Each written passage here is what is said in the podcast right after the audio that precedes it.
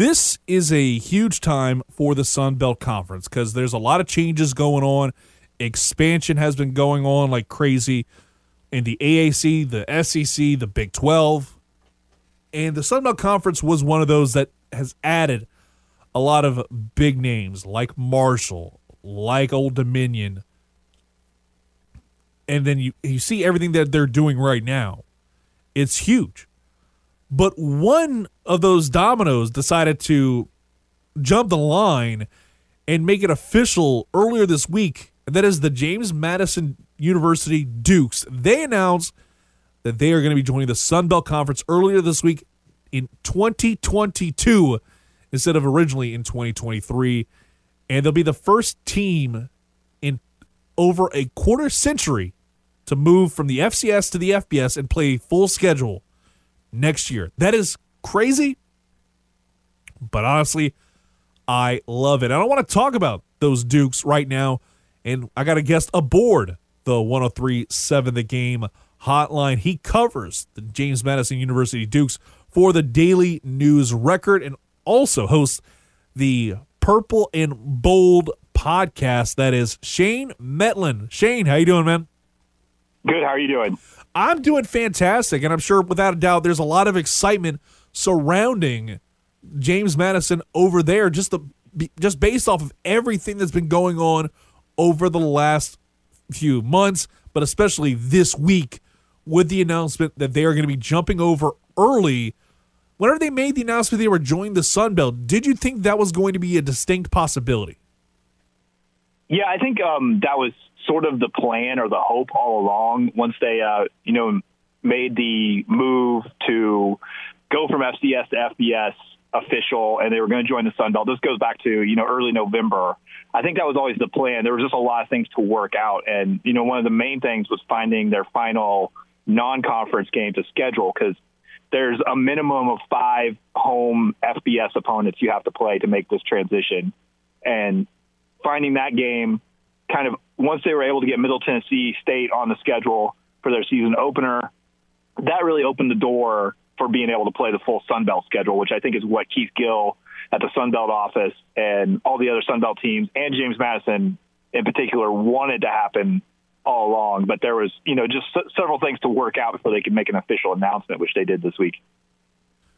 It, it was wild to see how quickly this thing has gone down. And, you know, again, going back to what I was saying, the football program is basically saying, "Hey, we're going to go ahead and move and move in on this opportunity and say and basically start in 2022 for the first time as mentioned, a quarter century it hasn't been since a program's done this. I, I was definitely intrigued to see just that alone, seeing them get this thing put together. But how big is this for James Madison to make this jump from the FCS to the FBS? I think it's it's huge in a lot of ways. I mean, you you look at Old Dominion, who made this jump a few years back and is going to be joining the Sun Belt eventually. Uh, JMU's kind of been working in this uh, realignment process with ODU, another Virginia school, for the entire time. And I think one thing they got from working with ODU was that they felt like that first transition year was sort of like a lost year where they're playing a mix of FCS with a few FBS opponents, and uh, they weren't involved in any kind of playoff or postseason thing, which you're still not going to be. But like, at least you've got a lot of excitement about what your home schedule is going to look like next next fall. Um, they're already getting a huge number of people calling about uh, season tickets or moving into a different part of the stadium or increasing their donations because they want to be at these football games, which is kind of the, the interest level if you go back to these last few years at FCS, the interest level really didn't begin until the playoffs began because you know there nobody was all that interested in seeing Rhode Island come to Bridgeforth Stadium again for another blowout.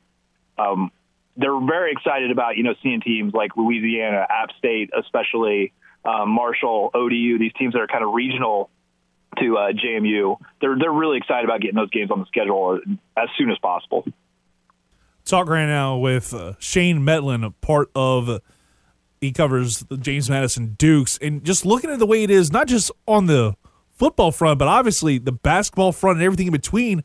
I think there's a lot of intrigue about how this team is going to look in the next, let's say, you know, four to five years, the way things are with the athletics program in the immediate, in the long term future, like what do you think this is going to look like in the in the State of the Union right now with James Madison making this jump to the Sun Belt Conference?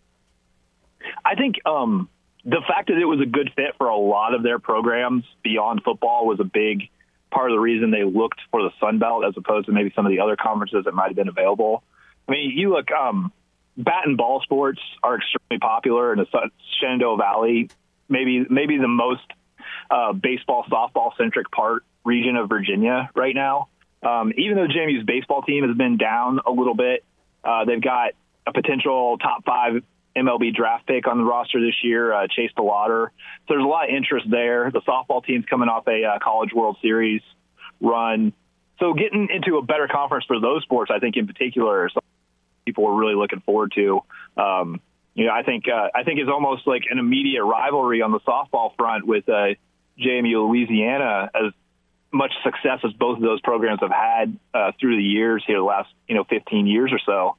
Um, so I think they're really looking forward to that. Basketball, um, you know, I'm not sure there's a huge difference right now between the Colonial and Sunbelt as far as the quality of the basketball play, but I think the future is probably a little bit brighter for Sunbelt, especially as they're bringing in programs like Marshall and ODU that tend to spend money on basketball. Uh, they pay their coaches, they uh, pay for some facilities. I think that could uh, kind of you know raise the bar in the Sun Belt when it comes to you know some of the other sports. And we kind of look at you brought up the softball side of things, and you look at everything else that they're going to be adding in in the not too distant future in 2023 and onward. And you bring up James Madison. For the most part, the Sun Belt Conference in the bat and ball sports has, in basketball as well, has been a largely one bid league. But with the additions of programs like James Madison and Old Dominion, among others, how much does that change the look of the Sun Belt Conference to where potentially they could be on a yearly basis a two bid, maybe even three bid, depending on how up the rest of the conference is? Could this change the the perception to where it's not necessarily always going to be you have to win the championship or you're not getting in the tournament? I think that's possibility. I think it's also it's a long term possibility. Nothing really changes. I don't think next when it comes to you know men's and women's basketball for for one thing. Um, but Jamie's got a very good history in women's basketball. So does OD, ODU. Um, that's going to be a very intense rivalry. That's all of a sudden in this conference uh, with a ton of history. You look at men's basketball. Um, you know, JMU, ODU, Marshall are programs that have kind of had some limited success, but right now, investing in those programs. JMU's got a brand new arena. Uh, ODU has one of the nicest arenas in the country as well. And those programs are paying their um, coaches, you know, around a half million dollars or more. So the average salary for a basketball coach in the Sun Belt is going to go up here in the next uh, year or two. And, you know, I, I just kind of feel like if you got teams that are investing in basketball, it's a conference that I think everybody wants to compete in. So you you raise the bar a little bit, and you know, so maybe five six years down the line, you see the increased investment across the conference, and that's when you start seeing maybe this is a two three bed league if uh, everybody continues to, you know, really just kind of make basketball among the priorities along with football and some of the other sports.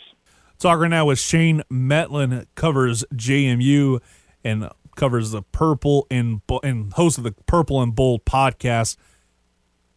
I mean, what's been the overall vibe, what you've seen from this fan base about James Madison and how much this is going to be a boon for everybody? I mean, it's going to make the East Division a very intriguing, especially in football, with Coastal Carolina and App State being kind of the ones that have ruled the roost. Occasionally, Georgia Southern's made a case for it.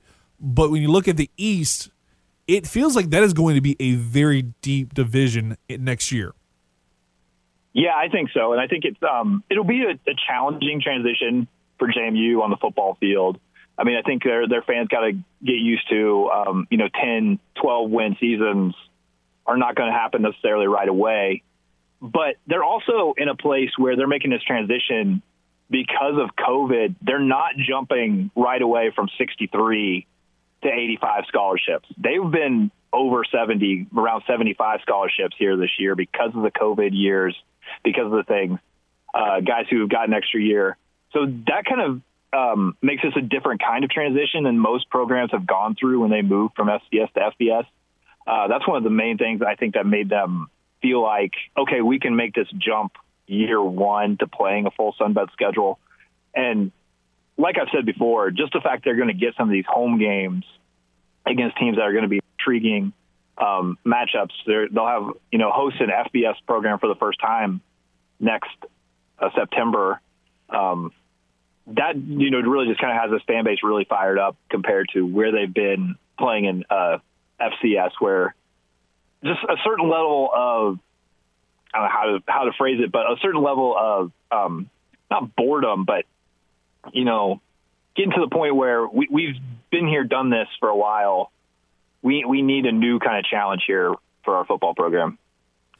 And I'd agree. I mean, it's just you need a new challenge after all these years of being in the FCS and being a a, a blue blood, if you will. You look at what's happened with App State and Coastal Carolina, as we mentioned. I mean, Coastal Carolina headed into the Sun Belt Conference with a College World Series championship for crying out loud, and then they headed into everything with a world of momentum. I'm sure James Madison is looking to be the same exact way.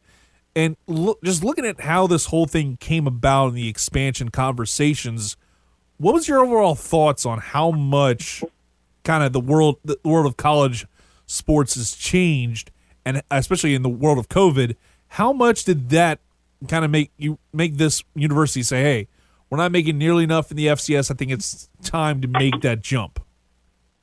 Yeah, I think it's been it's been a long process. They seriously considered this. You know, you go back to 2012, 2013 when there was a previous round of realignment. They seriously considered making a jump at that point. But what they ended up deciding to do was enhance their facilities, build up their you know donor base a little bit more, uh, just really do some things to get ready so they could try to make this a little bit more successful from the get go.